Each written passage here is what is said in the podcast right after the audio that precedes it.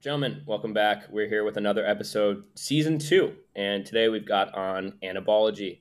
Anabology, welcome. Thanks for coming on. Hey, what's up, man? It's good to be here. Yeah, likewise. You know, I've been really interested in your content. Very unique, um, somewhat outlandish, some would say, in terms of experiments that you're doing. But, you know, I like that you're actually doing the experiments instead of, you know, being an armchair intellectual like most people on Twitter and just talking about it. But uh, if you want to give people just a little bit of your background, you know, how you got into this space of doing some relatively uh, fringe uh, kind of experimentation and mm-hmm. honestly just ideas in general.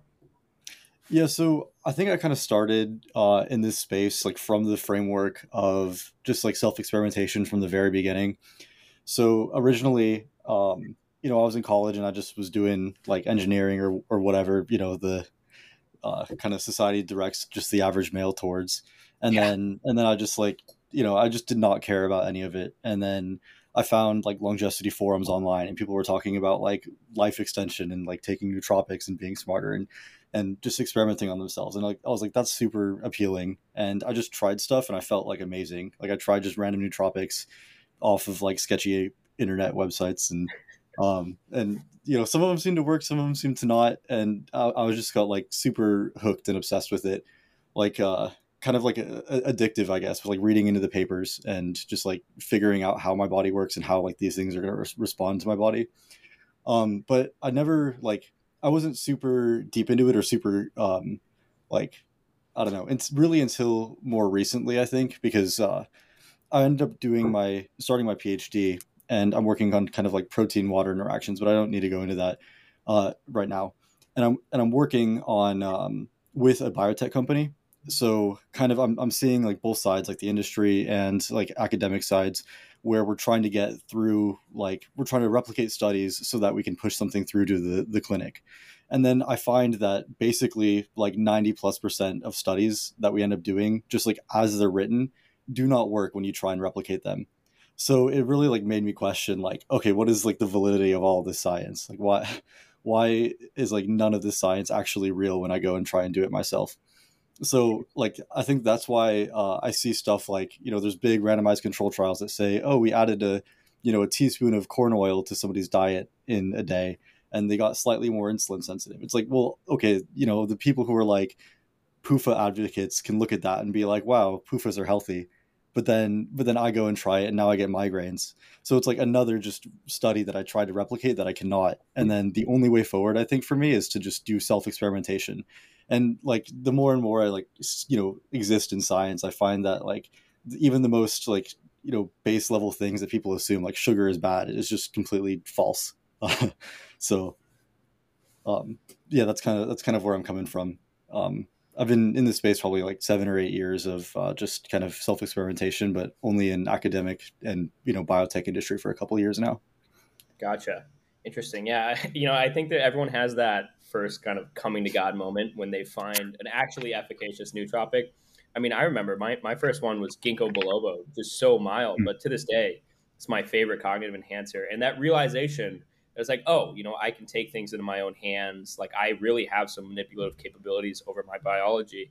But you know, that's really interesting in terms of you being at the forefront of both the private and you know public science mm-hmm. industry to an extent and being able to see these studies behind the veil. Now, why do you think, like, what variables are involved that make studies so irreplicable and, mm. you know, obviously very easy to push for one way or another? I mean, like, I'm not even nearly to the depth of, of scientific rigor that you are or a lot of people are, but it's like, it's so easy to find a study that is either for or against your point of view. Mm.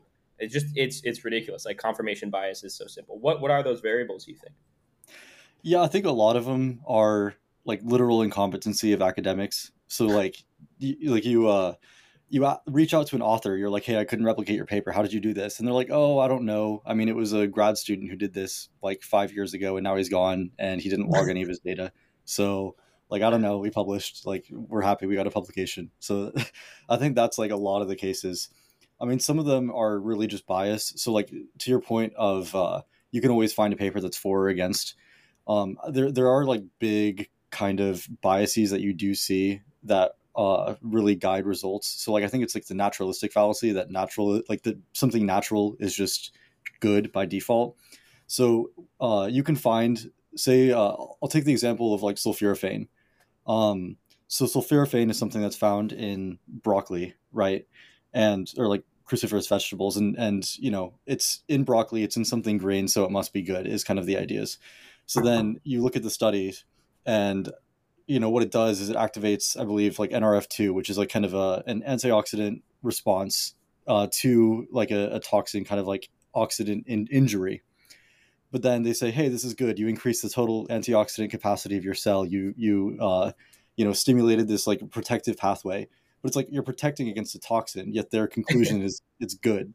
So then, but then you know you could take the exact opposite mechanism and then you know do something that is an antioxidant, and then they say, "Oh, look, it's an antioxidant. It reduced NRF2 activation, and therefore it's good." So it's like the exact same mechanism, you know, but both things, if they're from a plant, it's good and I think that the, the there's like similar things where, um, you know, if it's something that just by default is bad, like you know, uh, you know, even in the case of stuff like glyphosate or something, like glyphosate could do the exact same thing as as uh, you know the the sulforaphane like via NRF2 or, or whatever pathway, uh, but because it's not natural, it's def- by default bad. So like uh, you, you know, I, I obviously I think glyphosate is bad in high quantities, but like there's there's always like a, a bias um, in all of that. And then and then I think Ray Peat, there's like a if you go on chadnetwiki.org, you can see all of his interviews and there's like a big section of interviews called politics and science. And this is really like where he goes into kind of all of the, you know, history of of like why okay, why are polyunsaturated fats like so promoted as they are? and a lot of them are really like these like political motives like past just incompetency or, or, pure like bias or you know both of those are kind of incompetency. But like there definitely are political motives like or uh, economic motives.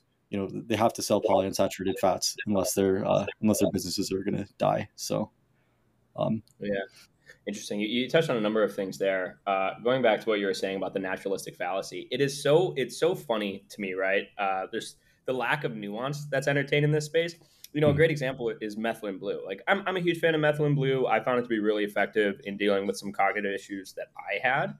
But uh, it's inherent. It's like the most unnatural substance ever, right? It's like the 1st mm-hmm. unnaturally synthesized drug.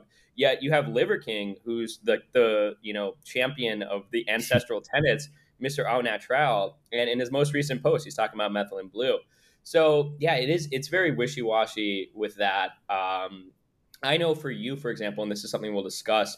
Um, but it seems that you got a little bit of flack for you know having pasteurized orange juice, right? The, the frozen orange juice cans, and you're like, listen, like fundamentally it's the same thing. Sure, maybe there's a few bells and whistles that are missing because it's pasteurized and processed, but um, I, I kind of like that just because it's it's going against the the zeitgeist of I guess this space of like everything needs to be super it's almost like it's almost like an aesthetic you know? It's more for mm. aesthetic purposes than it is actually for biological purposes. But um speaking of orange juice you know let's discuss that. That's how i originally kind of got attuned to your account. You were drinking a copious amount of orange juice. And in your honor i've drank nothing but uh, fruit juice and gelatin this morning. But uh how'd that stu- or like how'd that uh, personal experiment come about you know what was your thought process going into that was there ever a time that you were on the other end of that spectrum and you kind of bought mm-hmm. into the high sugar is bad, especially fructose. Oh yeah, I've been on all sides of this. I mean, there were there were times where I was doing mega doses of omega threes because I thought like I wanted to, you know, suppress my immune system, and I was like avoiding sugar like the plague, just like downing avocados.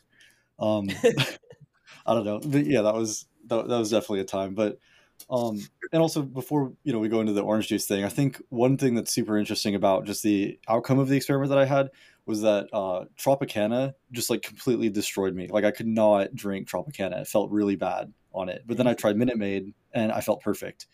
So it's like, so maybe like the pasteurized like stuff, like part of it, you know, people attribute their bad feelings to pasteurized because they get like something out of just a processed looking bottle, and then they're like, oh, anything pasteurized is bad. But maybe it's actually like the citric acid in it, or or some other just like component that's giving you an issue. Like citric acid is produced by black mold, I believe. So yeah. like if there's any residue from like added citric acid, then you're probably gonna have some issues. Um, but yeah, so for the uh, orange juice diet, that was kind of preceded on the honey diet, which was my attempt to kind of biohack my way into losing weight but eating more. So essentially, uh, there were some people like Fire in a Bottle and uh, X Fat Loss on Twitter, and uh, these people, X Fat Loss, for example, he was doing like some keto type diet where he was eating a lot of food, um, or just a normal amount of food, like you know, a few couple thousand calories, for you know eight years, and was just gaining weight, ended up over three hundred pounds. And then he decided, okay, well, I'm going to try restricting protein and only eating heavy cream and just eating as much as I possibly can. And he did that. So he ate more calories. He's eating like 4,500 calories a day of like heavy cream, basically. And he just was melting off weight, like 300 pounds to 230 pounds. So, like, obviously, in obese people, there are, stu- there are diets like this where you can just melt weight and eat more. And Fire in a Bottle is another example of this. Like, no ad libitum feeding, no calorie restriction, but now he's restricting protein and doing like a high starch kind of low fat diet and losing weight. But these are both like in previously obese people, right? So maybe it's different once you become lean. Like if a lean person restricts protein, then you know your body might start losing muscle or something. Um, so I was trying to find like a, a medium between that, where like you could you could maybe do something that like replicates the mechanism of these like really efficacious diets for obese people but and like still eat as much or even like more than than what you actually want to eat but still like lose weight and be a little bit leaner. Um and the reason why i wanted to lose weight is actually a little bit funny is is i, I was like i don't really like the first thought that i had was i don't believe that ice cream makes you fat. So i started eating 6000 calories of ice cream a day and then i got fat so so yeah I gained I gained like about 10 pounds or something and I wanted to just like melt that without eating any less food.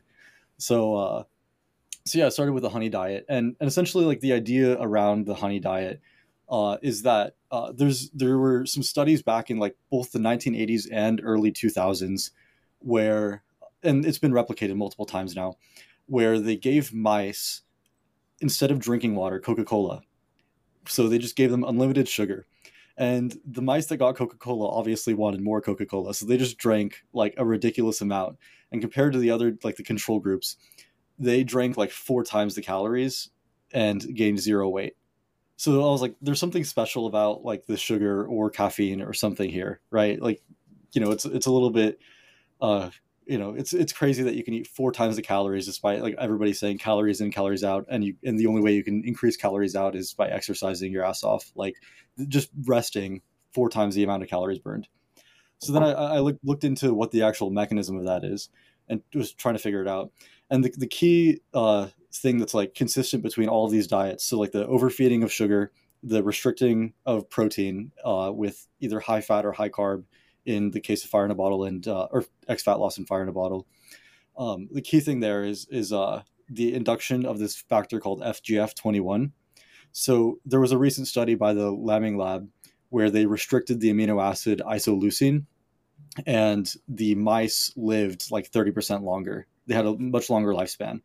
And uh, there was another study where uh, I believe they, I think this was another study where they where they knocked out or reduced FGF twenty one, which is induced by isoleucine restriction, and it ended the life extending effects. So you need to, uh, so it, it's a little convoluted, right? But restricting protein, but more specifically this one amino acid, induces this one factor that extends life. But another thing the factor does is it increases your metabolic rate, right? And then the actual uh, overfeeding of sugar or fat also induces FGF21. So uh, essentially, in, in this kind of framework, protein inhibits a factor that increases your metabolic rate. Fat and carbs both increase this factor that increases your metabolic rate, and um, and then carbs do it most strongly. So fat does it a little bit, but sugar does it the most strongly. Uh, so the idea here is that like the the ideal diet are centered around this like life extending pro metabolic factor is a really high sugar diet with low protein. But as like a lean individual who wants to have you know a solid hormonal profile, you still need fat and you still need protein, right? Like you can't really get around that.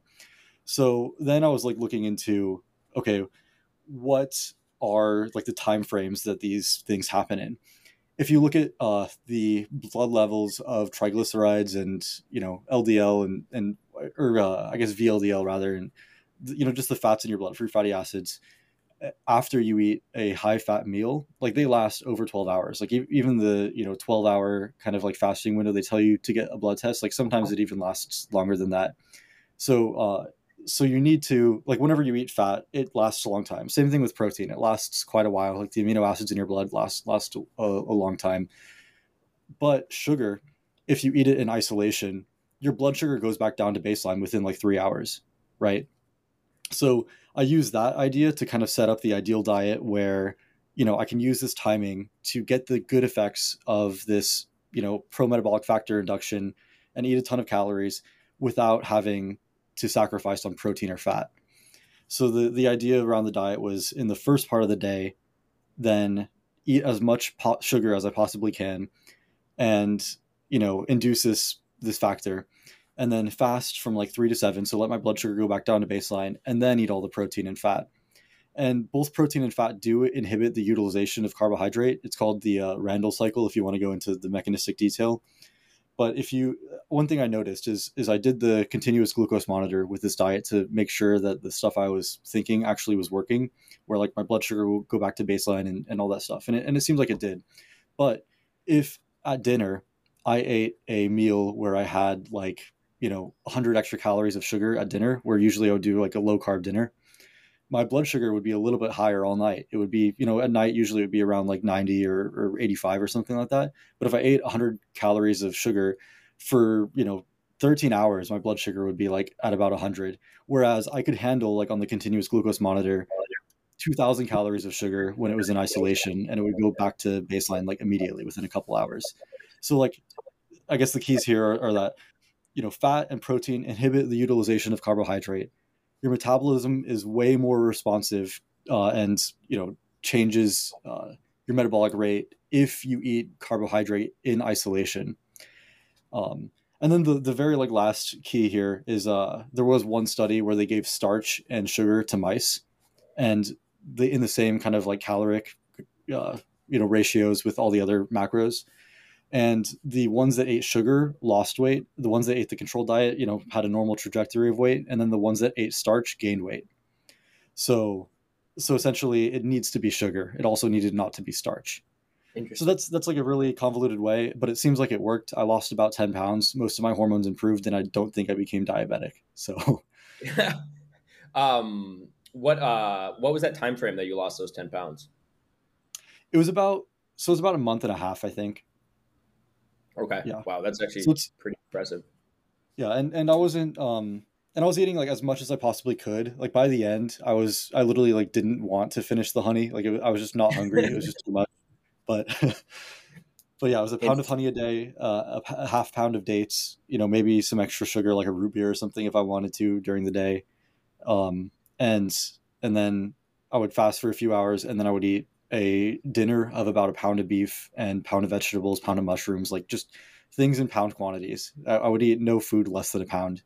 I like it. That's my style. You know, that's really interesting. And I'm curious what role bio individuality plays here. You know, I was talking to mm. someone a while ago and they were kind of explaining that some people are pref- like preferentially um, oxidized carbs better than fats. You know, it's mm. just a better fuel source for them. And I wasn't able to dive deep enough to garner an opinion on that.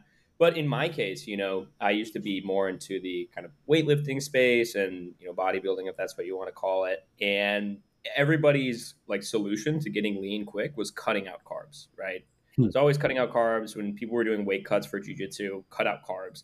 Um, I never did well with that. I always got fatter the more that I included hmm. fat in my diet, even when controlling for that caloric, you know, that caloric um, homeostasis by cutting out carbs. Now I come here and I'm having liters of fruit juice a day. I'm literally, no joke, having probably um, 5,000 to 7,000 calories worth of dates every single week. I'm, I'm averaging, you know, a thousand calories of dates a day.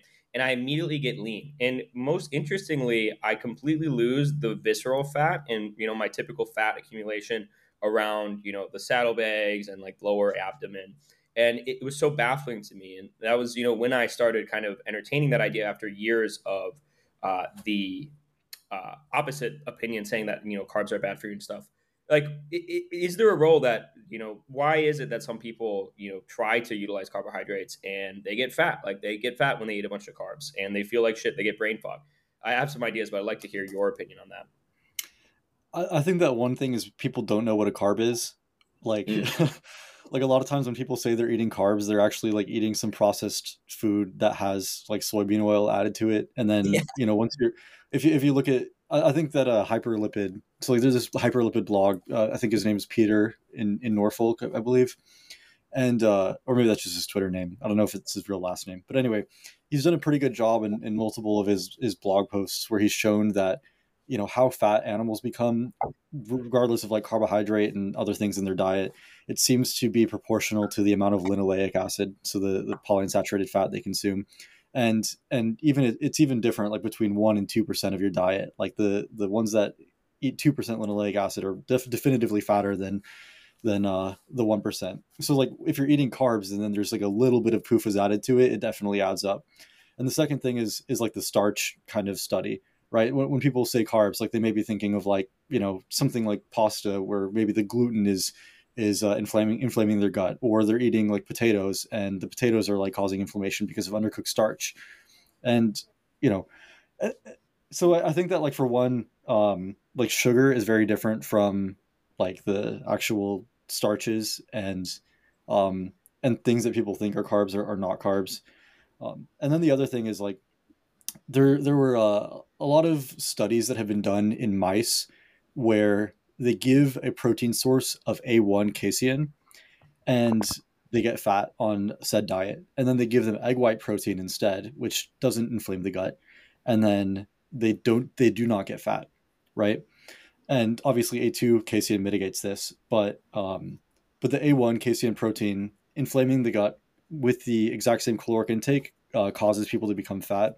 So I think that if the carbs are inflaming the gut, that could be causative in any fat gain, right? Which again mm-hmm. is the case for a lot of people with uh, things like pasta. And and this is where like the bioindividuality and self experimentation comes in again uh, I think that the best way to figure out if something works for you or not is just to do a very very high dose of it for yourself, like in in a relatively safe way. So like so like uh, I tried the potato diet where I was eating like three four pounds of potatoes in a day, and so did my girlfriend, yeah. and both of us like on that on that diet just felt like absolutely terrible. We were getting headaches, like bloated. It was just like the worst thing ever. It did not did not work for us, and we were boiling the potatoes for like you know an hour long, and mm-hmm. and then like cooking them and roasting them after. So like we definitely cook them very well, but uh, potatoes do not agree with us. And and you know, I think that that tells you the subchronic kind of toxicity of it as well. Because I, w- I would have days where I wake up and I have like a little bit of a headache, and I'm like, why do I have a headache? Like I did everything right, but what I had at dinner the night before was like a potato. But I, I never knew that that was the causative factor until I did the super high dose of it. So, yeah. so I think that like I think I think that sugar in general is less like problematic from that perspective. Like I, I, see way more people be able to tolerate sugar than something like a potato or pasta or carbs, um, like other other things that people consider carbs. But there are issues uh, with the sugar as well, like with the sugar uh, containing vehicles as well, right? Like there's a lot of fermentable a- aspects of like orange juice or dates even that can cause people with like pre-existing SIBO to to you know have some gut issues. So I think the gut mediates a lot of the effects here. I couldn't agree more. That's that's very interesting. Yeah, you know, uh, Stan Efferding, he kind of championed the vertical diet, where it's pretty much just ground like red meat, lean red meat, and uh, white rice. And I always found that very interesting. You know, white rice is so demonized. I found that out of all the carbohydrate sources, if I'm looking for just pure fuel, there's there's nothing better than processed mm-hmm. white rice and rice noodles, especially when I soak it. Um, but that, that's really interesting. It's you know we see it with protein too, right? Uh, for those that prioritize protein, they use like peanut butter as a protein source, and yeah. I mean like look at look at first of all the macronutrient ratio in peanut butter. That's that's not a protein source. It's ridiculous. But uh, I want to circle back on FGF21. You know this protein and, and the correlating gene with it. And you know, you saying that it increases the metabolic rate as well as did you say that it, it inhibits isoleucine uh, absorption, or, or, what is its role with isoleucine? Yeah, so isoleucine inhibits FGF21. Oh, isoleucine uh, so, inhibits FGF21. Okay. Yeah, so so if you if you intake proteins that have and isoleucine is a branched chain amino acid, it's a BCAA. So if you if you intake proteins that are like you know milk protein whey whatever, it, it can inhibit the FGF21, and it, and it happens that it does it very strongly. Like you can overfeed on carbohydrate and eat some protein with it, and then you don't get the metabolic response to it uh, via FGF21. So you know you kind of have to segregate them if you want your metabolism to be more flexible but it's not to say that like you can't eat them together the only thing that you have to do if you eat them together is watch your calories right mm-hmm. but if you don't want to watch your calories you kind of have to escape the metabolic swamp and go to like a macro extreme where you're doing like only carbs or only fat for example interesting uh, it, very very interesting. And you know you mentioned how that's kind of being discussed in the longevity space and we know mm-hmm. that a low protein diet at least in the general consensus is correlated with with longevity. And they typically point to like mtor right? Avoiding excessive mtor stimulus inhibiting mtor. Do you think this plays a role here with you know inhibiting isoleucine uh, in your diet or do you think it's a completely different mechanism i think it is different. So i mean mtor like for sure inhibition of mTOR does extend lifespan, right? Like rapamycin is the most, you know, I, I was like, I'm the kind of guy who goes into something and I don't believe like the literature consensus like immediately, and then I just like you know try and figure out like a way out of it, and I'm like, this is this is the actual like real mechanism, and everyone else is wrong. But like rapamycin, mm-hmm. I did that once, and then every single statement that I even tried to make that was uh like against it just immediately got proven wrong. Like so, so rapamycin does extend lifespan by like a little bit, right? Like twenty percent uh, in in mice, I think. Yeah. But but mTOR isn't mediating the isoleucine restriction, I think. So mm-hmm. uh, branched chain amino acids do activate mTOR, but leucine restriction um, didn't extend lifespan in the same way that isoleucine restriction does, and leucine activates mTOR very strongly. Gotcha. So so that means that isoleucine like probably does not work through mTOR, and I think that it works more through something like FGF21. Okay, very interesting. And you know, on the discussion of the longevity space and their emphasis on you know inhibiting protein consumption among other things and caloric restriction, you know, it sounds like you share some views with. Let's just take you know David Sinclair for example. Um, you know, resveratrol aside, but um, the issue that I have with the longevity space and looking into a lot of these longevity inducing, you know, ingredients, uh, you know, spermidine, fisetin, uh, hmm. you know, resveratrol, uh, rapamycin, all these things is like uh, uh, kind of, you know, simple, simplistically speaking, they seem to inhibit vitality in the short term to hmm. give you a longer lifespan. And you kind of see like if I look at David Sinclair, I'm not like, wow, this is an aspirational guy. Like I want to look like him and hmm. feel like him when I'm in, in my 50s. And they discuss, you know, kind of inhibiting um, androgen receptor expression, you know, making like keeping your androgens low for prostate health. And to me, that doesn't sound like a fair trade off. Now, in your case, there there's some crossover in terms of you know protein, um, you know, lowering protein in your diet, but you know, mechanistic and fundamentally speaking, it, it's very different, right? Because all of these guys are also on the you know keto low carb movement, so, hmm. what do you think is the primary misconception that they may have the primary differences in opinion between your approach and the traditional, like, low carb David Sinclair approach, mm-hmm. uh, one meal a day? Like, where is that distinction being made? Oh, I don't think they look at the data. Like, I've I've literally plotted just like a I've taken there's a database called DrugAge, and uh, essentially it, it's called DrugAge, D R U G A G E Okay. And uh, in the DrugAge database, uh, up up until I think like 2017, I think that was when it was published or something. They essentially went through with like a systematic approach and looked at all of like the lifespan studies that have been done in mammals, and certain things extend life in mammals, and certain things are very well replicated to extend life in mammals, and certain things shorten life in mammals. And, and the things like resveratrol like just do not extend life um, quercetin, for example, is something that people think works similar to fisetin, and I believe quercetin actually uh, shortened lifespan in mice. Metformin does not increase lifespan. Like yeah. the, the, if you look at the data, like these things just like don't pan out. Uh, that decrease vitality. But I think that the things that are really, really po- promising that actually probably do extend lifespan do increase vitality. Um, so I, I, really like think that you're like if something does decrease your vitality, it's a good sign not to take it. So uh, yeah. you can look at some of the most successful uh, anti-aging interventions that are out there. some of them, uh, one of them includes VEGF, which is like a recent uh, recent genetic study done where they increase the expression of VEGF, which essentially increases blood vessel growth in the whole body. And BPC 157 works for, through a very similar mechanism. And the lifespan extension that they got from these mice was 50%. They lived 50% longer um, with this. Whereas like with resveratrol, even the best claims from the people who are like probably lying about their data uh, have like you know 10% life extension.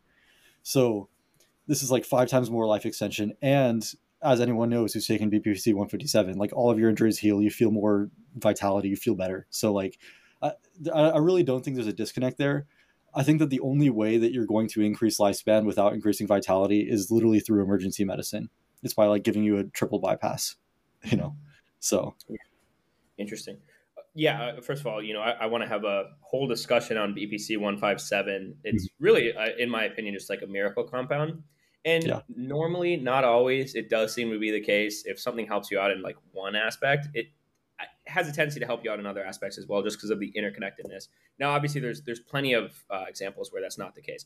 But uh, going back, like one thing that you know I personally notice, right, when I'm on a high protein diet, I feel great right? I don't know if because those amino acids are going to like building blocks for my neurotransmitters, you know, if it's just the increased, I don't know, muscle protein synthesis, whatever it is. Like I feel really good, especially when I'm taking essential amino acids, you know, branched chain amino acids from my diet. Mm-hmm. But uh, you know, in this case, it does seem that protein is is not correlated with longevity. What is what is the distinction there? Like, in mm-hmm. is like, do you think that a high protein diet? I don't know if you've ever experimented with one. Like, do you feel different? I, I personally do. Like I feel great when I'm just you know spamming protein.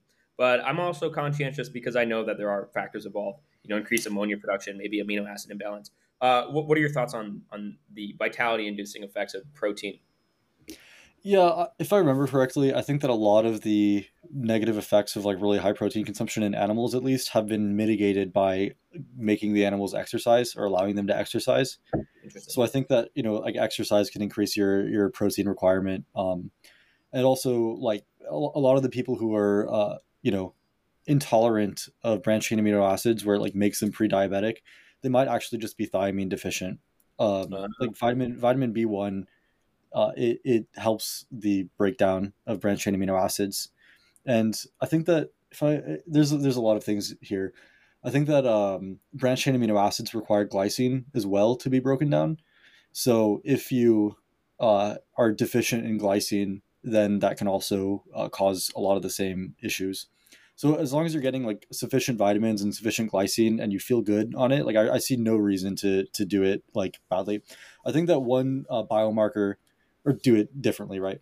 I think one biomarker of uh, you know when it goes wrong that people can experience is tiredness. Like a lot of people will drink their protein shake and then feel immediately like really tired afterwards. I think that that is is probably like when you should be holding back on protein. And I think that like intuitive eating is like really something solid here. Like I've noticed that sometimes I just like really, really, really crave protein and I like want more. And I, I, don't stop myself. I'm not like, oh, I have to do, you know, this longevity thing and and not eat like an extra five eggs and half pound of meat or something like that, you know. So yeah, yeah so like I think that like as long as your options are all pretty healthy, you know, like you have your fruit juices and your red meat and stuff like that, you just don't have a lot of like high PUFA foods around, then um I think that yeah, I think that you should just go by like however you feel and and just like intuitively eat what you want. And and I, I noticed that like around baseline, I end up you know eating around like a pound of beef a day, um, or and plus like a little bit of milk. So it's like probably around 120 grams of protein, and I weigh about 170 right now. So I think that um, but then on the honey diet there were times where i just had like insatiable protein cravings and i just like had to eat protein and and you know and i was eating the same amount of protein like total macros then so so i think that like um and i didn't stop myself. Like i, I did i did eat protein whenever i was like craving it like a, a shit ton or but like more protein at dinner. Like i, I waited till dinner to do it. Gotcha yeah, I, I, love that. I mean, I think intuitive eating, it's what I've been doing forever. I do believe that in the beginning, like you said, you need to make sure that all the options are healthy. Because if mm-hmm. you are inducing, you know, these eh, like extremely, uh, you know, pleasurable combinations of fat and carbohydrates that they're having in Oreos and other, you know, like lab synthesized hmm. foods. Mm. That's like you're destroying that system that's running off of intuition. No different than your like, you know, our information diet and our stimulus diet. But um, I notice it now. You know, I think spending time to build up that intuition, using tools at your disposal, right? Even if that is weighing out food, if that is using a macronutrient or micronutrient tracker, you get to the point where your body will tell you. And like I can feel when I need protein, like when I have or when I need carbohydrates. And when I have those carbohydrates, I can feel, you know, my glycogen stores loading up that mm-hmm. difference. Mm-hmm. And you know, I'll go days with super low protein, high protein. That really, in, in my opinion, should be everyone's ideal because it makes things easy. And I like that you bring up this idea that like you should be able to eat like as much as you want because there are these natural mechanisms in place. It's just regenerating those. And um, now you were talking about making sure that you get enough glycine, you don't have a glycine deficiency because of an amino acid imbalance. That's something I've been pretty big on, you know, for the last year or so is just making sure that I'm getting, you know, that full spectrum of amino acids from animal proteins, really trying to eat more nose to tail. Um, you mentioned that you eat a lot of beef. Do you incorporate, you know, connective tissue, stews, bone broth, marrow, or any other parts of the animal, or are you primarily consuming uh, muscle meat? Now, obviously, ground beef also has some of that connective tissue as well, but I'm just curious your take on nose to tail eating. Yeah, you know, it's I, am not like super. So I, I've tried nose to tail eating, and you know, I honestly didn't notice too much of a difference, like compared to just eating the muscle meat. Um, I've done so. I mean, I, I do gelatin, so I'll, I'll, like try and make like a little soup broth with gelatin or something, or or um, you know, I've tried to make like gelatin, uh, like jelly with like fruit juice and stuff like that, but it's just like not my favorite. So I, I end up with like soup broths. But yeah, gel- gelatin is like especially good because um, it's deficient in isoleucine and very high in glycine. So if you have any of these issues, like gelatin is a, is a superfood for you. Um, but yeah, like so so nose to tail, uh, I definitely think connective tissues are very good. You know, with the uh, 4-hydroxyproline, for example, is like one thing that's implemented into collagen that you're not going to get anywhere else in a diet or in like a vegan diet. You only can really get it in connective tissue. And uh but then like the the main arguments for to tail eating aside from like get having good collagen synthesis from eating gelatin or high glycine from gelatin is uh, the unique nutrients that are found in the organs or other parts of the animal or like um, or the high quantity of nutrients like the nutrient density um, so when I started the honey diet, I think that one of the things that I wanted to experiment with was a low nutrient density diet as well. But people think that honey is natural and all like very nutrient dense and very good because of that. But then if you plug it into Cronometer or you just like look at any database that's measured the actual amount of nutrients in honey, it's it's very low in nutrients. Like it's actually very nutrient deficient, if anything. So I wanted to see if like I actually like needed a really nutrient dense diet to process that much energy, and it didn't seem like I really needed to.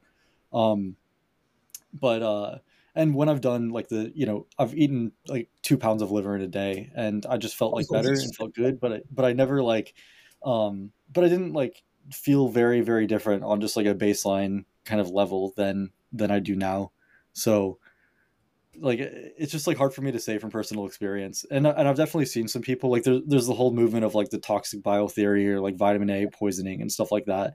Um so which which like may have a little bit of truth to it like i, I don't think vitamin a is bad for you but um it seems like vitamin a in excess can inhibit thyroid function if you're already kind of hyperthyroid or hypothyroid so so like i think that the um you know, vitamin A should be probably proportional to your health state, and like liver may not be the best choice for somebody who's just like, you know, already hypothyroid and struggling with a lot of health issues. Like, eh, and again, I think just like going by feeling, like you'll probably know if you feel bad if you eat some liver. Um, and then you probably will avoid it even more. It doesn't taste like super great to start with, so it's not going to be hard yeah. for you to avoid if you find out finds bad, you know, is bad for you yeah, from an intuitive eating standpoint, I've never craved liver. And this is mm-hmm. something interesting I wanted to discuss with you about this new kind of vitamin A, like the anti vitamin A movement. And mm-hmm. I, I do believe there is some merit to it, but I don't believe it's the full picture. And I was talking to my friend who's really big on kind of, you know, the, the biliary system really, you know, focusing on bile production and flow as, as a primary health meter. Um, you know, I took Accutane, which is pretty much just like, you know, a toxic yeah, dose of bioavailable vitamin A. So my my bile flow is shot, and my liver function is is pretty subpar. For that reason, I really don't eat liver because I don't trust my you know I don't want to overburden my liver with with vitamin A excessively. I don't I just don't think it can process it. Now, um, you know, I've been utilizing some compounds that have really helped with that, and one of the interesting things that I've noticed is is better fat, uh, better you know, better fat digestion, uh, among mm-hmm. other things. But um, I feel that about vitamin A. Two liver, two pounds of liver is is absolutely absurd. Um, yeah. That's like that's crazy. Uh, but um, yeah, I, I don't feel noticeably better when I take vitamin A. The only thing that I notice is I get skin issues when I when I consume a lot of hmm. liver. When I consume a lot of liver, and there could be other factors there as well, right? Like you know, the liver could be contaminated with uh, you know something. Uh, I know that the liver processes toxins, but I do believe that there are certain cells in the liver that have the capability to store them. You know, depending on how overburdened it is. Um, but okay, interesting. Uh, going back to vitamin B1 um, and honey not being very nutritionally uh, mm. nutritionally um, you know That's... sufficient. Why does honey get such a you know why is it put on such a pedestal? Uh, you know, raw honey in particular. Are there certain growth factors involved aside from the typical micronutrients that make it beneficial, or do you think that it really just is you know syrupy sugar? I yeah, I think it's a naturalistic fallacy for sure. I think that it's the sugar that's doing all the actions. So like, you know, there's there's all these extracts of honey, and you know you can isolate these compounds in honey and give it to a mouse in like really really high doses, and try and enhance bioavailability by like inhibiting their liver function or just something crazy, and then you see effects. But like, but I think that you know in the actual like quantities of honey that people are consuming the actual bioactive compounds, like so called, are pretty low doses or may not like move the needle very far. And um, there was stuff like, oh, look, honey increases testosterone by X amount. And then there's a study from the 1980s where they gave Coca Cola to mice and then it increased testosterone by the same amount. so, so like, I, I really, you know, I put it, I used the honey in the honey diet just as like, um, it's hard to validate like the processing methods behind uh, processed foods, right? Mm. Like, you know, who knows if seed oils are actually bad because of PUFAs or because of the hexane that they need to use that are like remains in trace amounts in the in the seed oils. Um, like the there's just it's hard to deconvolute variables when there's like a lot of just unknown processing methods within it. But honey is, you know, at least you can get something that is validated to be organic, so like not a ton of pesticides around it, and is raw, so they're not like cooking it so um, the reason why I chose it is is that it seems to be just like the most like you know unprocessed sugar source that doesn't have a ton of nutrients in it. And then you look at stuff like maple syrup and molasses, which are arguably another couple things that are similar to that, where they kind of just like boil down sap or even coconut aminos, and uh, and those as well, like they have the browning of it, which it stems from this thing called the Maillard reaction, which is a glycation reaction Mm-hmm. And um, these can lead to kind of what people call advanced glycation end products uh, in your in your body that like may not be good for aging. I don't find any issues when I eat maple syrup or things like that, but but again, like in such high quantities, I was just like there's more unknowns. Like cooking something even is kind of like an unknown about like the effects of it. So I, I could have done like a maple syrup diet or a sugar diet, and I could have had a bad health outcome, but just because of some processing method rather than the sugar. Mm. Um, yeah, so. I, I, couldn't agree more. I, I, I, completely believe in the naturalistic fallacy. I think that as or like a, a, a framework, it's it's not very mm. effective. But you know, using the heuristic of the more processed something is, the more variables that can be involved, the more margin for error there is. I, I think that you know is, is something good that can be utilized. Now you mentioned AGEs. AGEs are, are, are a pretty big point of contention. You know, that's why like some people like you know don't char your steak like you know don't mm-hmm. sear your your uh, your duck. Um, uh, do you think that AGEs are, are overblown? You know i know you mentioned that you don't personally notice anything from them but looking at it from more of a of like a, a academic standpoint uh, clinical standpoint do you think that they're not as big an issue as they're made out to be? Mm, i think that they're so i mean one really um like yeah, I, I, one really like pertinent example of of something that's similar to like AGEs that everyone experiences is farsightedness. Like your lens stiffens over time, and then it can't be like flexible because of essentially like the same process, and um, and then you you become farsighted uh, as as you get older. So like it does affect your biology, and and you can see that because you're gonna have to buy reading glasses when you're like sixty.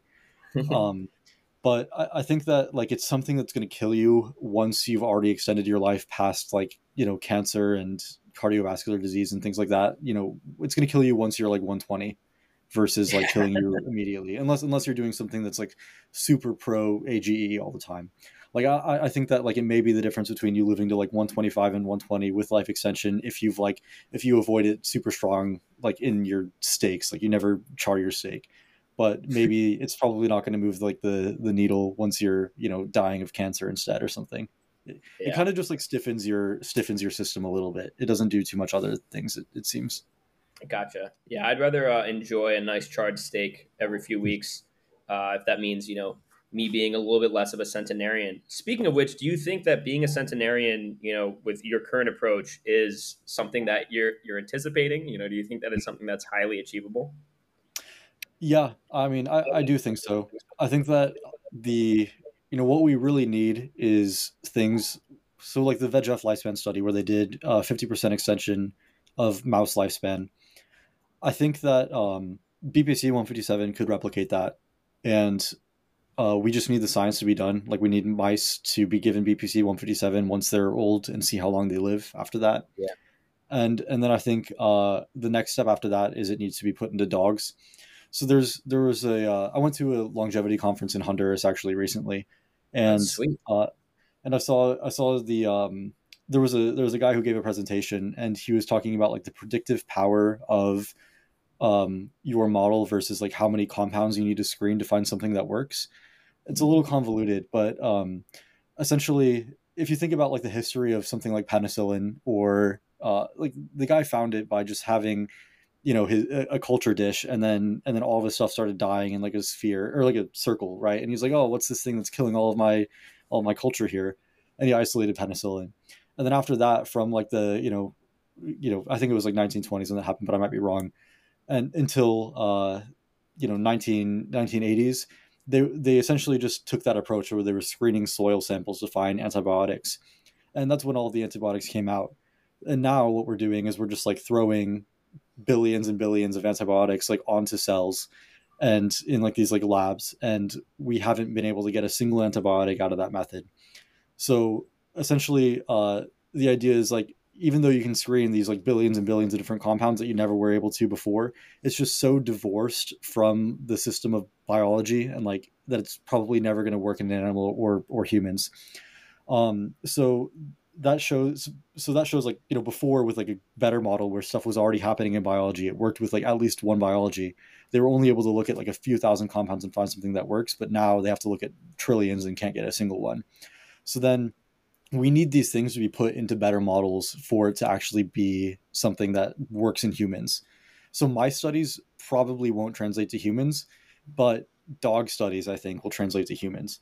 So if there's somebody who's out there and you want to see if BPC 157 is something that is going to extend your life, what you really should do is once your dog is old and probably on its way out, start giving it some BPC 157 and see if it lives like a lot longer and becomes more, you know, has more vitality.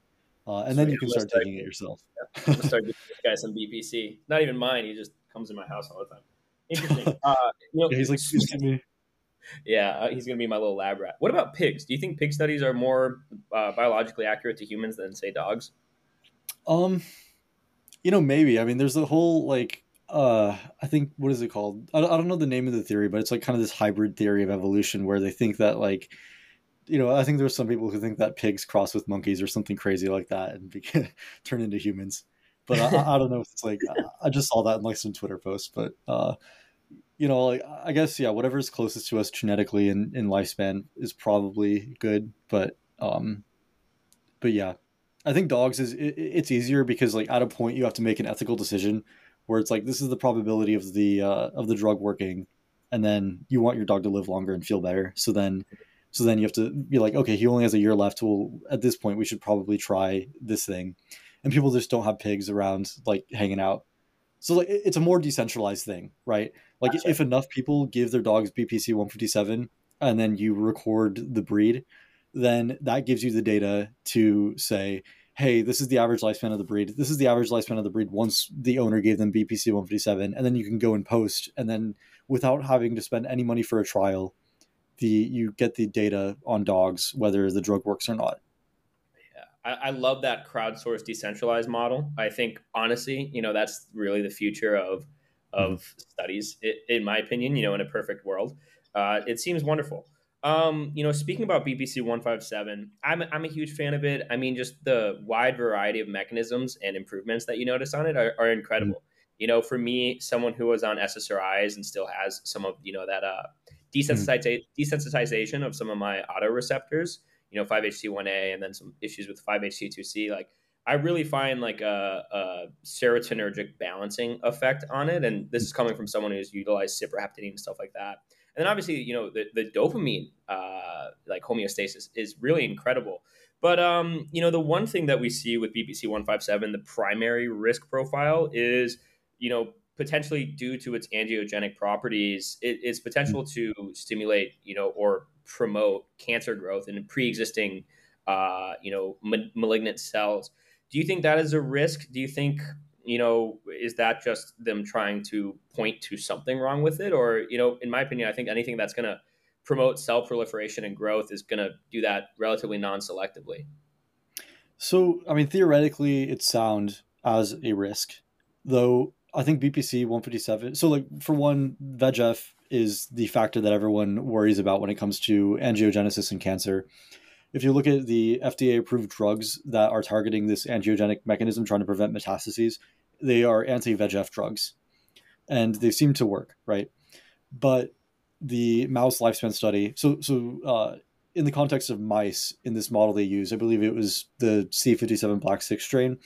They die of cancer even at a higher rate than humans. Like they're very very cancer prone. Yet it extended life in these very cancer prone mice by fifty percent. Uh, with the most like raw mechanism that's like VEGF, that there are directed drugs against it for cancer.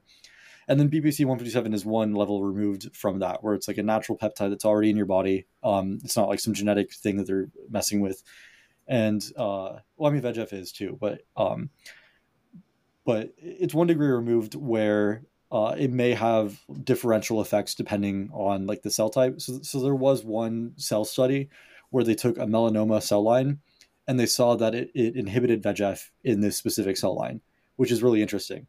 So, like in cancer, it may have anti VEGF, anti uh, angiogenic effects, but in the rest of your body, it seems to have these pro angiogenic effects. Um, Interesting. And you know, it doesn't increase circulating VEGF, so it doesn't increase like the factor that these cancer drugs block, but it increases the sensitivity of cells to VEGF. It increased the VEGF receptor in the certain like blood vessel cells, and it increased like fibroblast activity. So like it, it has like it's really like one step removed from this from that mechanism, uh, even though the endpoint is more blood vessels. Like it, so, like I don't know if it's generalizable to say that it does um, worsen it. Oh, oh, and one more thing too. The the only other thing that angiogenesis really seems to worsen is uh, eye disease. So like macular degeneration, for example. Um, once you once you have like so much blue light in your eyes that like everything is degraded, uh, and and then like you know which is actually through a vitamin A mechanism, which is kind of surprising.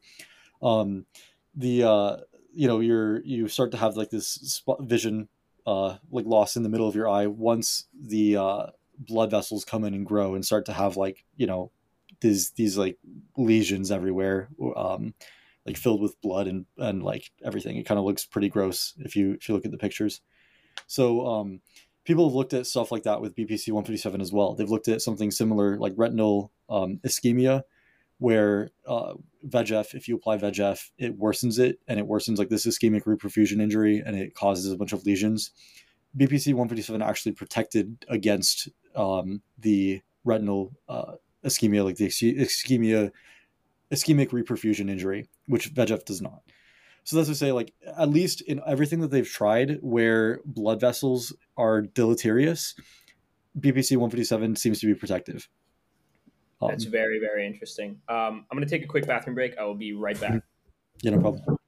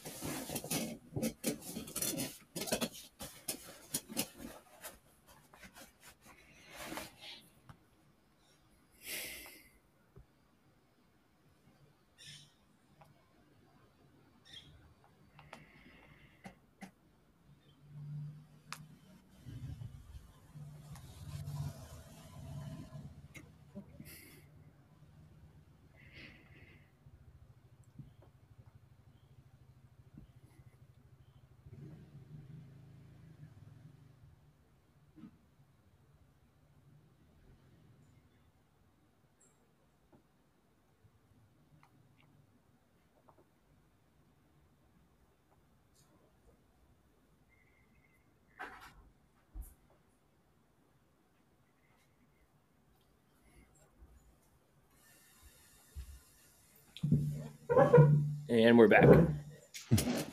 awesome. Uh, you know, you, you, mentioned something there which which uh, perked my ears up. You know, uh, is there any semantic correlation between your retina and then retinol? You know, correlating to vitamin A, or is that completely coincidental? I mean, I think it is. I mean, yeah, I, I don't know about the actual etymology of that, but I think that I think it is because the photoreceptor like needs vitamin A, uh, or I believe it's all trans retinol is the actual form of it um, to accept light and like propagate it. So yeah, it's a it's a real thing. Interesting, awesome. Well, you know, another discussion, uh, a post that you made, which was really really interesting to me. Um, you know, as a dopamine fiend, as they say, is talking about you know Deprenyl and PPAP. And, mm-hmm. and kind of just the dopaminergic system in general, right? Like this idea that you know everyone thinks dopamine is good, but chronically high dopamine, you know, that's that's schizophrenia and you did a really good job at elaborating you know the nuance behind dopamine and you know uh, the dopamine waves could you kind of just go into that and, and explain how you know chronically high dopamine may correlate to uh, you know um, like psychosis potentially uh, hmm. and, and how that correlates with adderall as well as you know kind of increasing that tide yeah, so I think it's uh, from discrimination learning. So essentially, there's an idea where um, you can give uh, two different stimuli in um, mice, and they have to discriminate between them. And uh, so, like generally, what they'll do is is uh, you know they'll give mice say something like THC, and then they'll give mice another thing, which is like you know there's an endocannabinoid called anandamide, and um, they're like, okay, hey, do these things have different effects on the mouse? So they'll make them do one action if it's the same and another action if it's different, right? And if they don't act differently, then they see they say like perceptually these things are the same, right? So this is like the really baseline study. And for in the case of like THC and this endogenous thing in your head called anandamide, then the, they cannot discriminate between the two. And uh, you know, this anandamide is also upregulated in schizophrenia, which is why I'm kind of thinking about it, right? Like THC kind of can put you into this maybe state uh, where, uh, you know, like similar to to a schizophrenic brain state. But that's just like an aside. But the real thing here is like there are these experiments where you can have, um, you know, you can discriminate between two different things. One thing that's unique about humans is that we have to discriminate between truth and falsehood. So um, so then you can kind of say hey this is also discrimination learning. Like you can you learn to discriminate uh, between like this thing is true this thing is false. And the mechanism of discrimination learning in all of these things whether you're discriminating between two drugs or you're discriminating between truth and falsehood it works through dopamine. So if you have kind of like this belief about like something is is true and then it turns out to be true you get a dopamine spike and then you have a belief that something is something so either it's something different or something false you get a dopamine dip. So the actual phasic nature of dopamine is kind of essential for even discerning between two different objects or in the case of humans discerning between truth and falsehood. So when there is a schizophrenic who cannot have dopamine dips so they have just chronically high dopamine they have high uh, endogenous cannabinoids in their head. They have like all these like different neurochemical changes, but in particular high dopamine. Um, they look at something and you know maybe your intrusive thought is this helicopter is following me. And and then uh, you know in a normal person you would have a dopamine dip. You could be like oh that's a ridiculous thought. It's not following me. But a schizophrenic would just immediately have that thought be confirmed because their dopamine is high. Um, so that's how something like adderall or methamphetamine can induce schizophrenic like states where you look at something and then you have this intrusive thought or you have this immediate like presumption and then that gets confirmed instead of like the actual uh, truth that you can evaluate from this kind of uh, prefrontal cortex like reasoning side. Like your your bottom up thoughts uh, win. And uh, this is also something that thc does. Like it makes you rely more on your bottom up thoughts rather than like your thinking your prefrontal cortex so uh, so uh, yeah that's that's like one of the things that uh, adderall can kind of inhibit uh, where yeah any of your thoughts get immediately confirmed. And and this really blends into your your reality as well.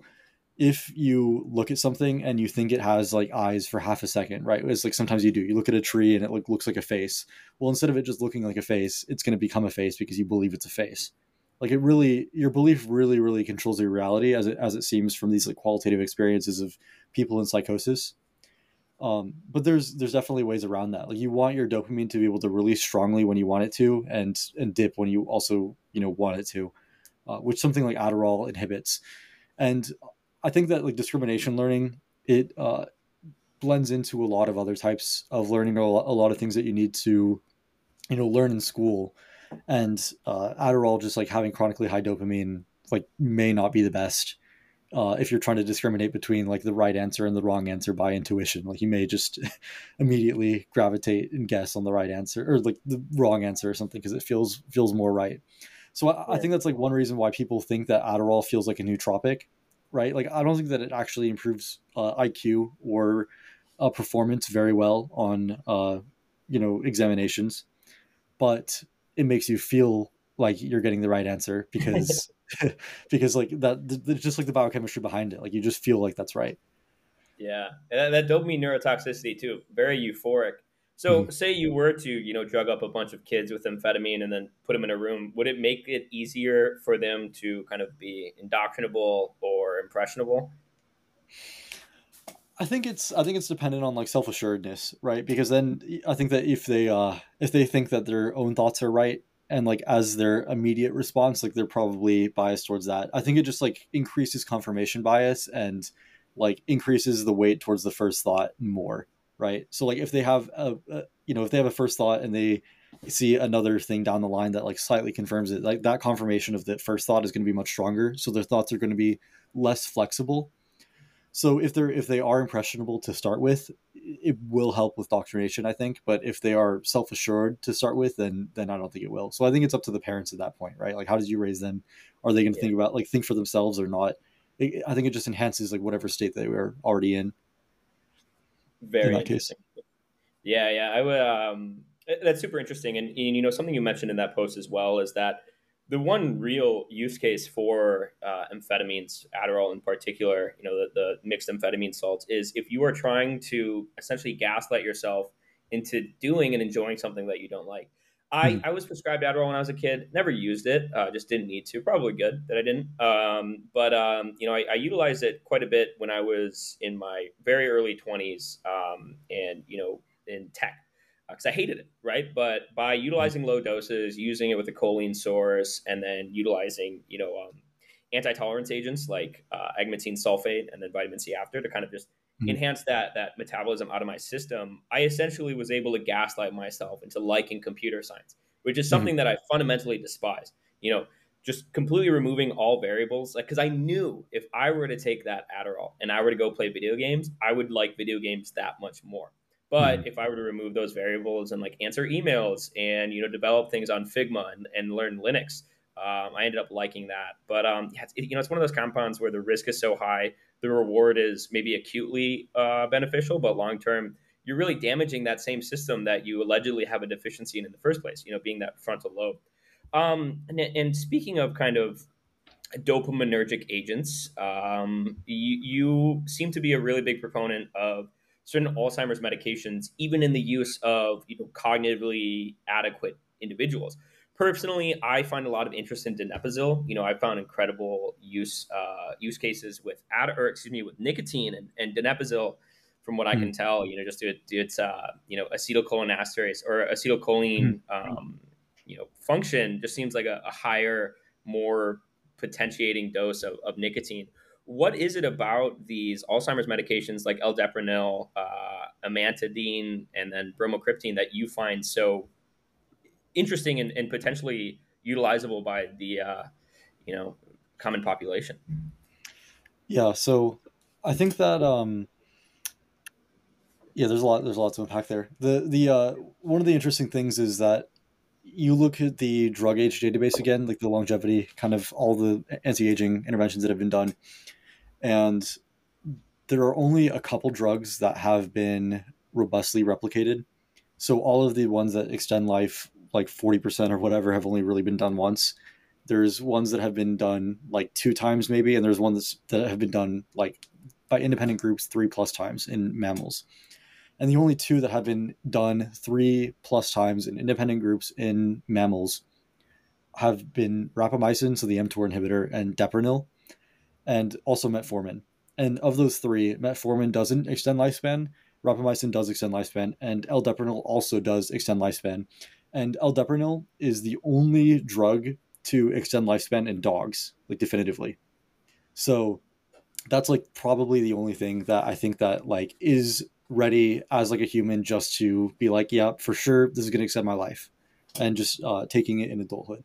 I think that the I think that the um, guy who invented it, Joseph Knoll, uh, he said that like you know, and it was coined the first longevity drug, and he recognized it as a longevity drug. I think that he said to take it in adulthood, like not when you're young and have everything, but but the mechanism of it, I think, like it seems like anything that is pro dopamine, which uh, is, it inhibits dopamine breakdown and increases some dopamine uh, transmission. I think anything that's pro dopamine, like bromocriptine or lyseride or, or all these other things, they seem to also protect dopamine neurons uh, just you know with, from dying. And if if you look at like a dopamine neuron in a brain, they they have like these super super long tendrils everywhere. Like they they expand your entire brain, just like super huge surface area. Uh, they like connect everywhere. It's ridiculous, but they're the most fragile ones, and mm-hmm. they're some of the first ones to go once you have neuro neurodegeneration. Um, with the prevalence of Parkinson's, like you can see that, and they're they're uh, the most sensitive to mitochondrial toxins like MPP plus. There, there was a grad student once who was trying to synthesize like a, an opioid and just like take it himself for for fun, right? As as like organic mm-hmm. chemistry grad students would do.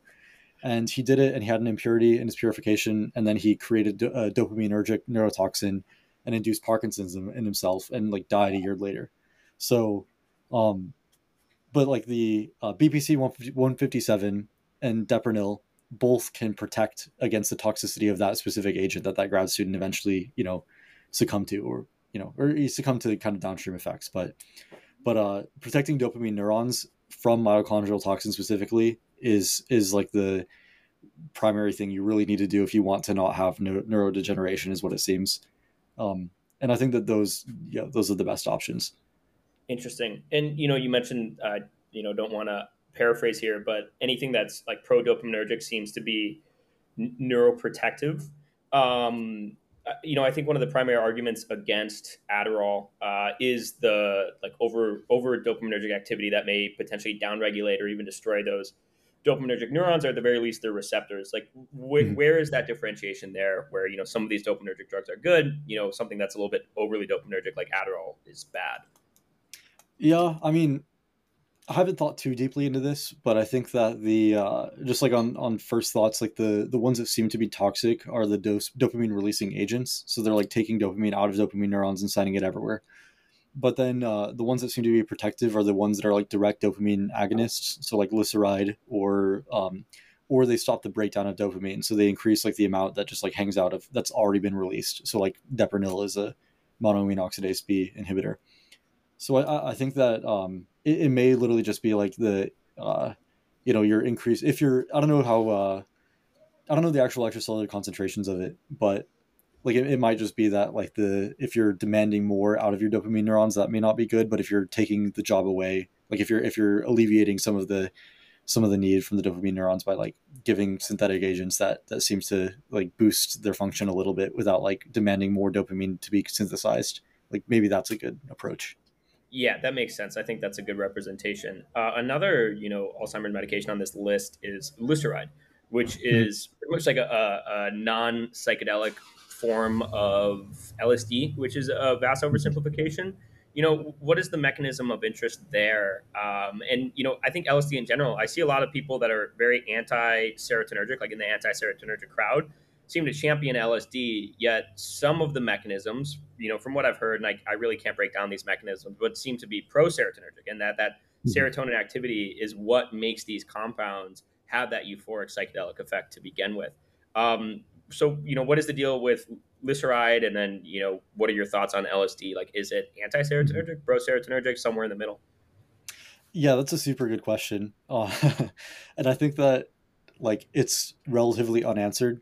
So you there's like you can look at the profile of all of these things that hit 5-HT2A, which is the purported uh, psychedelic receptor and some of them produce psychedelic effects some of them don't. Some of them are labeled as agonists some of them are labeled as antagonist partial agonist inverse agonist. Like there's so many different like labels to them yet they all do completely different effects like at the same receptor. So like and then again it goes back to the thing where like in the lab i try and replicate a paper and then like 90% of it just like doesn't work as written until you and then even if you like find out like reach out to the author and like ask for the specific method and then get it maybe only 50% at that point replicate so, like, whenever there's like somebody claiming, "Hey, this thing is like an agonist at this receptor," it's just like such a hard thing to evaluate, like if it's actually like pro the you know receptor, anti-receptor, or like if if this claim is even real, if it even binds. I I, I really searched in the literature to find the um, the actual affinity of serotonin to the 5-HT2A receptor, and I could not find it. Like I don't think it exists so nobody knows like how tightly serotonin even binds to this receptor from from what i understand. Um it just seems like it's it's like some weird co-localization studies. And uh and there's also like the arguments where like these serotonin receptors which we call serotonin receptors may not actually be serotonin receptors. So there were recent studies where they looked at the endogenous biosynthesis of DMT in the mammalian brain and they found that DMT was present at around the same concentration as serotonin in like this basal state, and when they induced a heart attack in the mouse, it, it increased. Um, so, so like if DMT binds this receptor so tightly, like 5-HT2A and serotonin, we don't even know if it binds very tightly to the receptor at all. Like, why are we not calling it a DMT receptor? Like, why are we calling it a serotonin receptor? So I think it's like a very complicated system, and I think that people like Ray Pete said that serotonin, also LSD was anti-serotonin, just because of these um, the effects that it had like downstream. Like he was looking at it from more of like a systems perspective, as in kind of serotonin. If you increase it, increases aggression and is kind of a stress mediator. Whereas if you um, you know in, give someone LSD, they don't become aggressive. I mean, depending on the person, unless you're like some psycho. Uh, but uh, so so it's really hard to um, reason from like this like bottom up, up up approach. I think like a systems kind of perspective is better, but uh, but yeah, like it's it, that's just something I really like can't answer because I, I think the literature is just such like a war zone. I can imagine. Yeah, the etymology of a lot of these things is just so misleading and misconstruing. I mean, uh, the one for me is like why are adrenaline and norepinephrine you know why why they have two names for the same thing yeah. someone was mentioning it's like there was an argument between two guys like one of them was having an affair with their wife so they're like we're going to name them both of these because we both want to take credit but i guess that's just the, the nuance and i guess inadequacy of of the traditional scientific system which is interesting i mean i, I like that you're really at the forefront of this and uh, can mm-hmm. see that but um moving on low dose naltrexone. Low dose naltrexone mm-hmm. is a really interesting compound to me. We've been seeing it utilized in a lot of these kind of stealth pathogen um, ailments, you know, autoimmune responses and stuff. And I was looking at the mechanisms. A lot of it seems to just have like impact on opioid growth factor and the OGF receptors. Um, I read something that you posted about it having like an inhibitory endo uh, response on like your your endo, endotoxin response. Um, mm-hmm. But personally, you know, anecdotal experience with uh, my uh, like low dose naltrexone use case, I used to always wake up.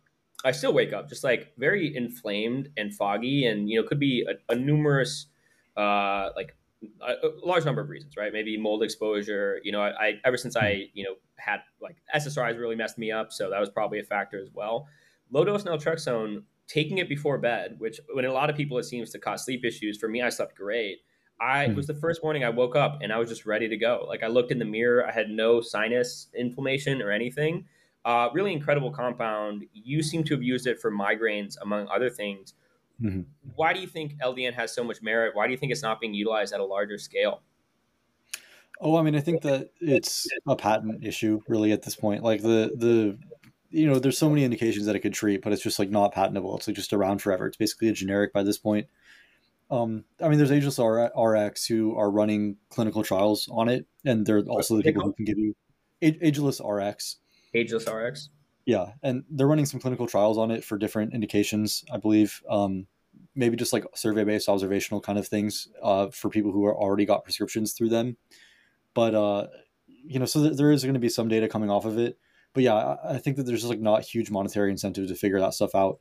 Um, but again, it's like not a huge issue because it's something that people can just take and experiment with, and uh, and I think that it does, you know, have these anti-endotoxin effects. Like it, it blocks the cellular receptor for endotoxin, uh, and it's one of the only things that does that in the brain as well.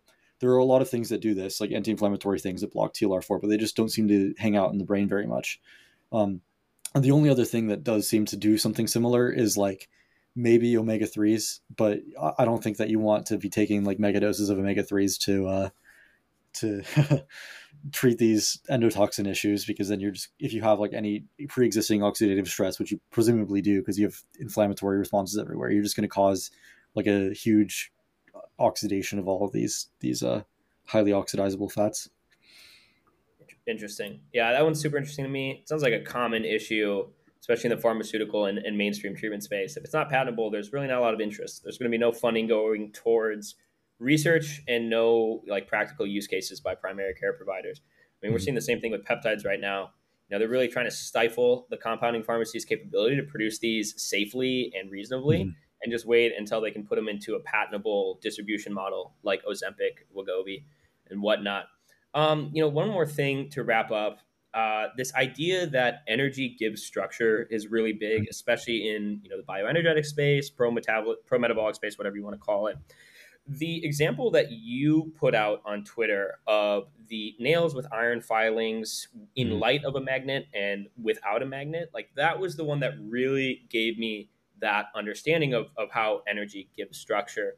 Could you kind of go into that argument and that mental model uh, and you know maybe explain why that's not adopted or adapted you know by mainstream science and why that's not like a, a, a leading explanation of our biological function yeah so this is actually a pretty big rabbit hole um, gilbert ling is the person who had that idea right so he had uh, this association induction hypothesis um, essentially the the general model is that uh, you have proteins in your cell, and these proteins are like this the general smallest form of life uh, with their surrounding environment.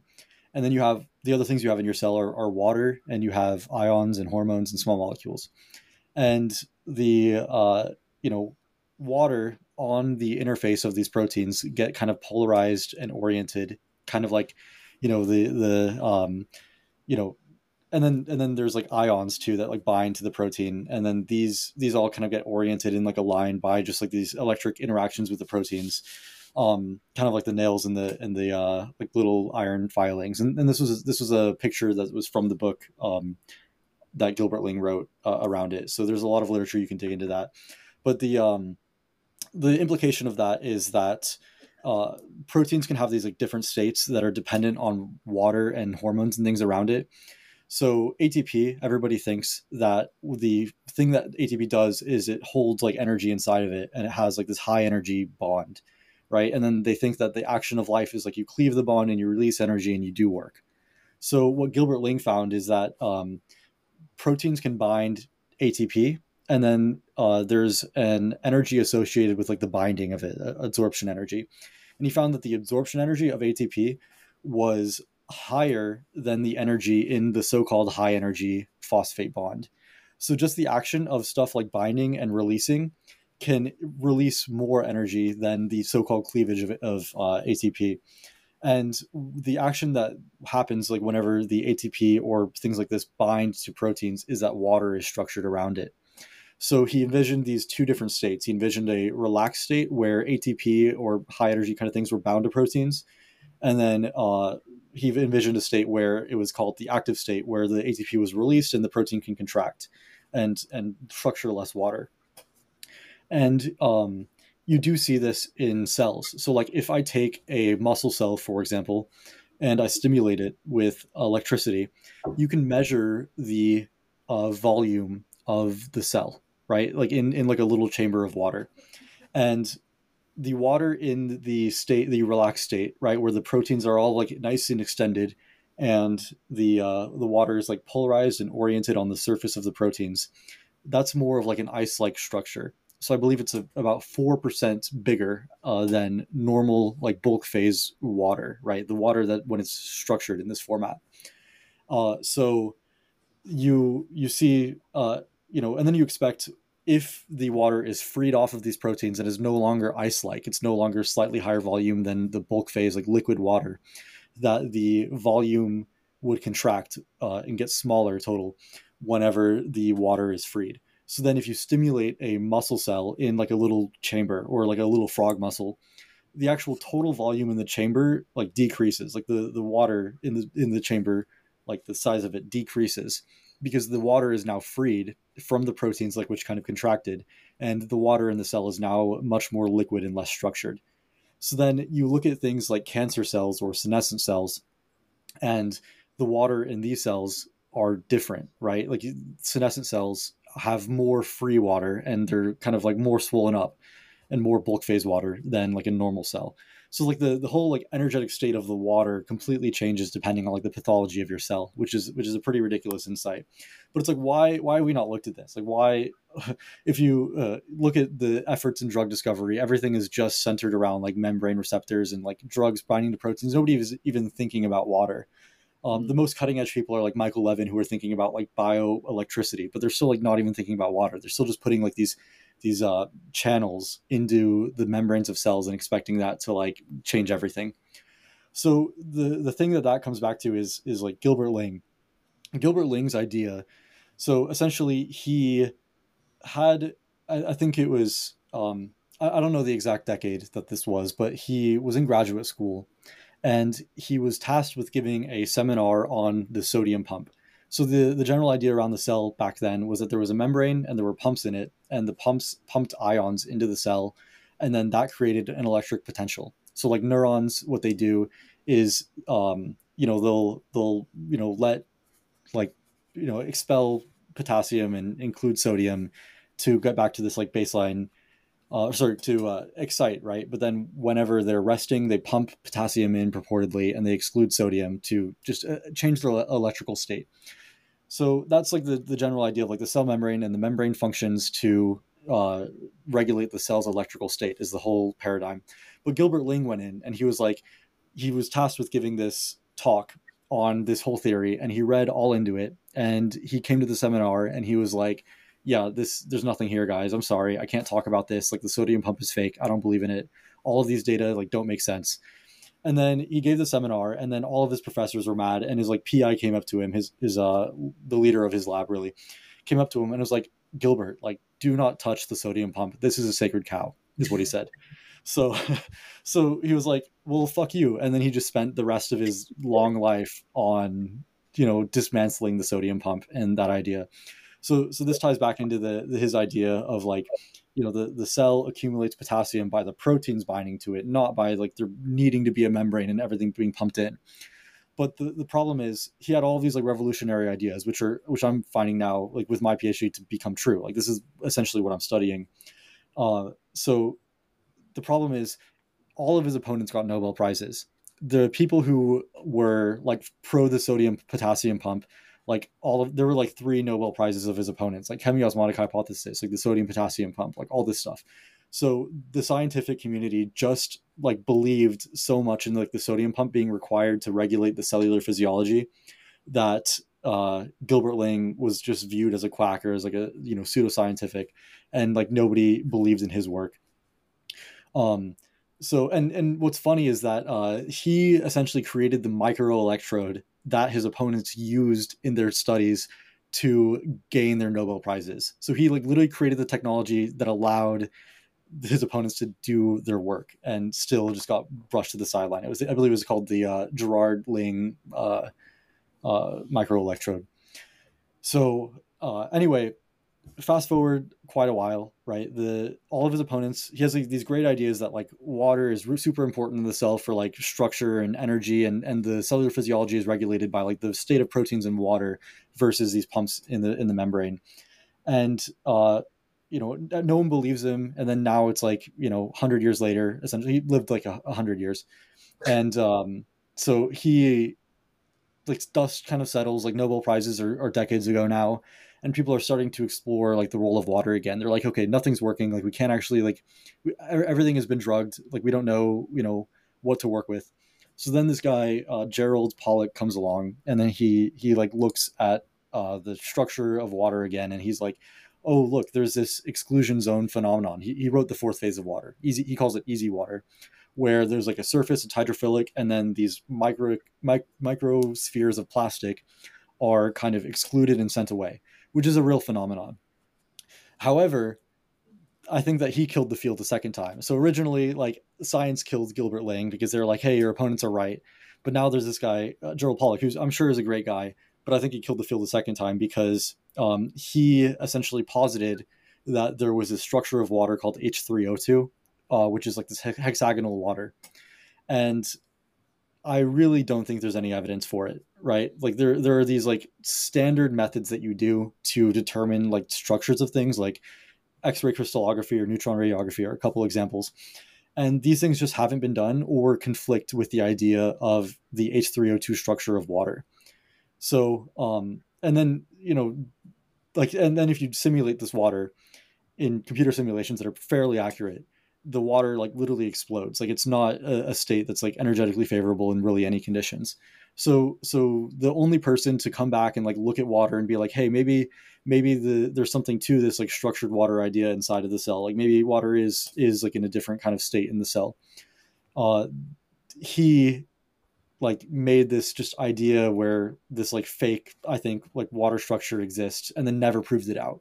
And the only things that like this Pollack guy, you know, who I'm sure still is a great guy, uh, is publishing is like the effect of Wi-Fi energy on, you know, easy water. So it's like, why are you publishing studies on, on like the effect of Wi-Fi on this thing that like you know you haven't even proved exists yet? Like, like come on, man. So um, so then if you like look up structured water on Wikipedia now, because like the general consensus is kind of aligned with this, that like, hey, this thing like hasn't really been proven out. It, it looks like it's a pseudoscientific phenomenon. Like they, they say it's literally pseudoscience on the Wikipedia page of structured water, despite like there being just decades and literally like a century of evidence around like water being structured. And and you know, I think the proof is in the pudding here. The the creator of MRI, um, he credited Gilbert Ling and his ideas around structured water and proteins binding potassium for the creation of the MRI. He's like, hey, I wouldn't even have looked at the things that I needed to look at unless Gilbert Ling had these ideas around water.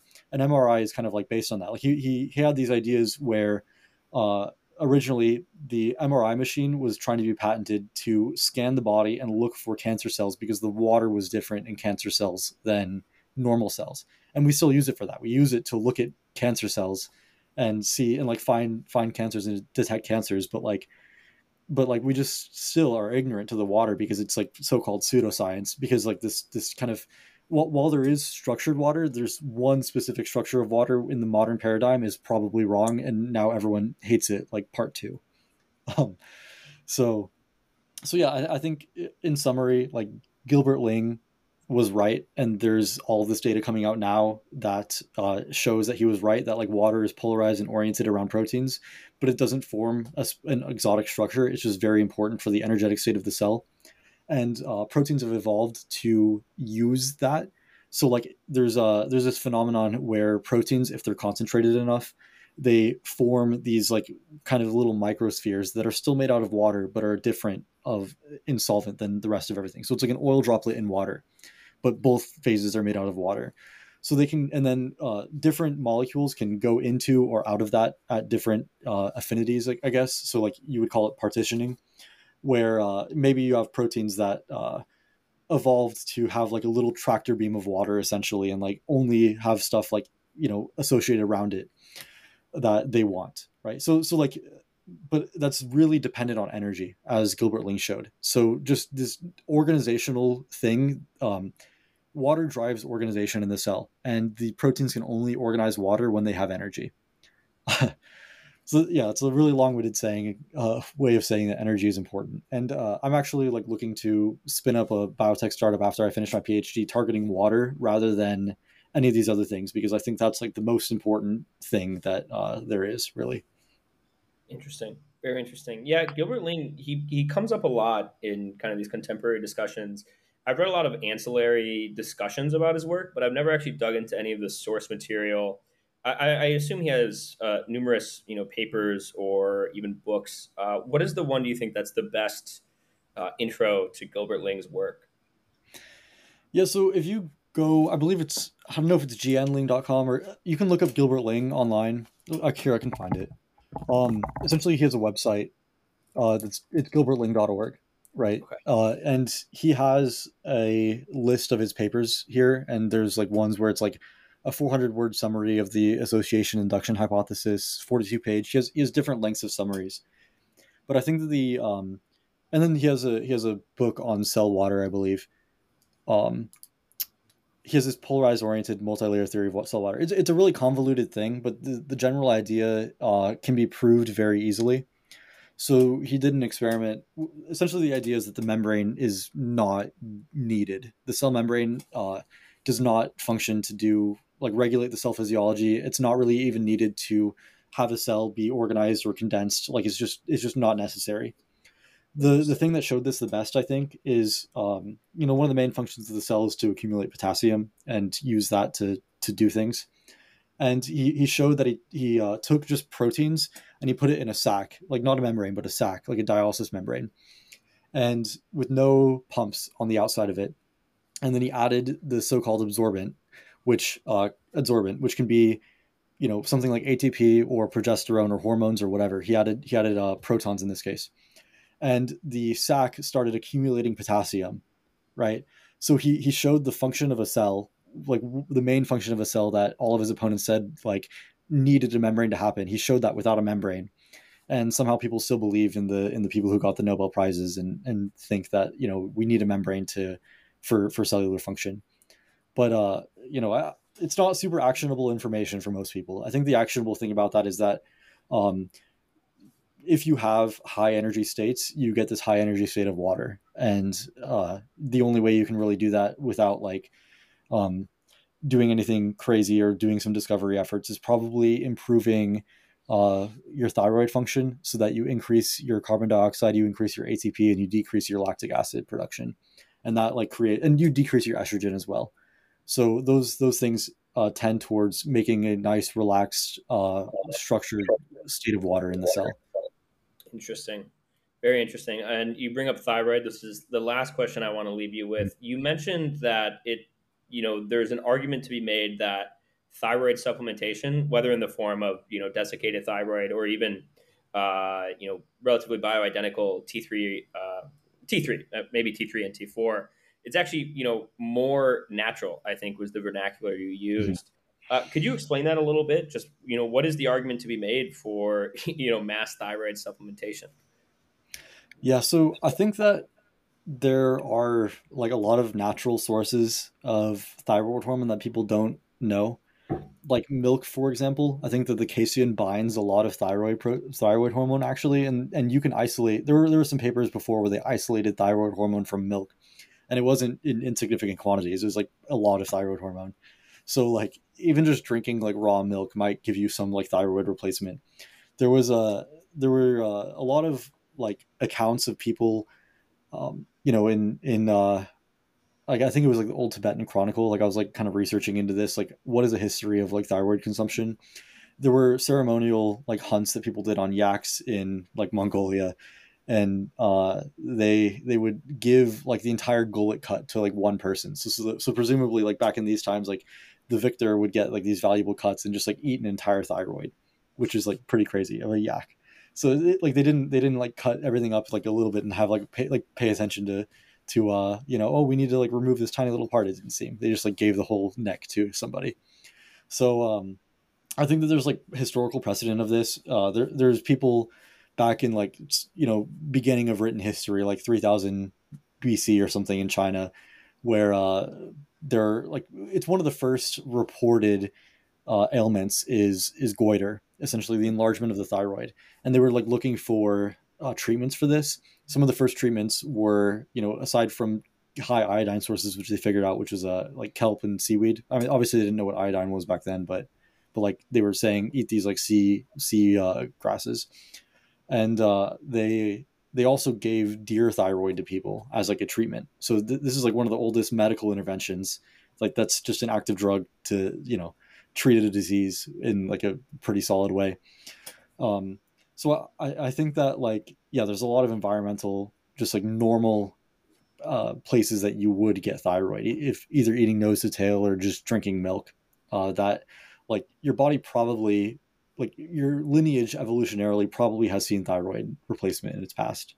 Yeah, very interesting. You know, I've, I've had a single dose of 25 milligrams of uh, T3 and it was quite incredible. You know, I, am not mm-hmm. going to lie. It makes me feel great. One of the reasons I like being down in a super tropical environment uh, is because it kind of mimics that feeling that I had on that T3 just, just naturally. But, um, Anabology, I really appreciate you coming on. This has been incredibly deep and informative. Uh, it's good to put a voice behind the name as well. I see that you're working on this new um, website, Longest Levers. Uh, love mm-hmm. the UI first and foremost. It's really cool. You know, in a hyper stimulatory world, it's nice to have just simple uh, text files and HTMLs.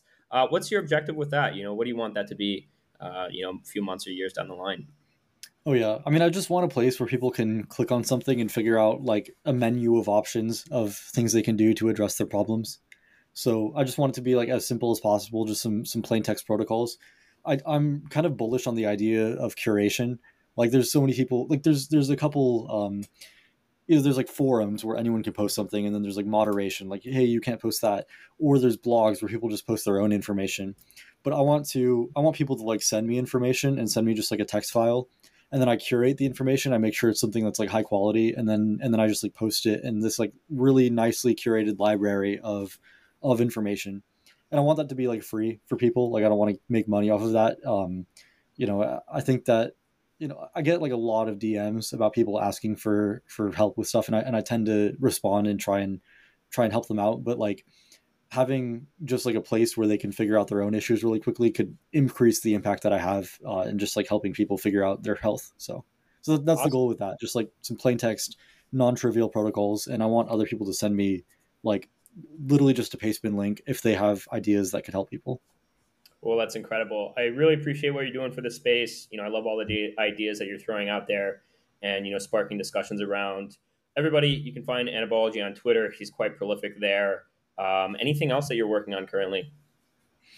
Oh no, I mean just DM me if you want to uh, be friends or collaborate in any way. So awesome. Well, I'll link all of those below. Once again, I appreciate you coming on, and hopefully, I will talk to you soon. Yep, talk to you soon.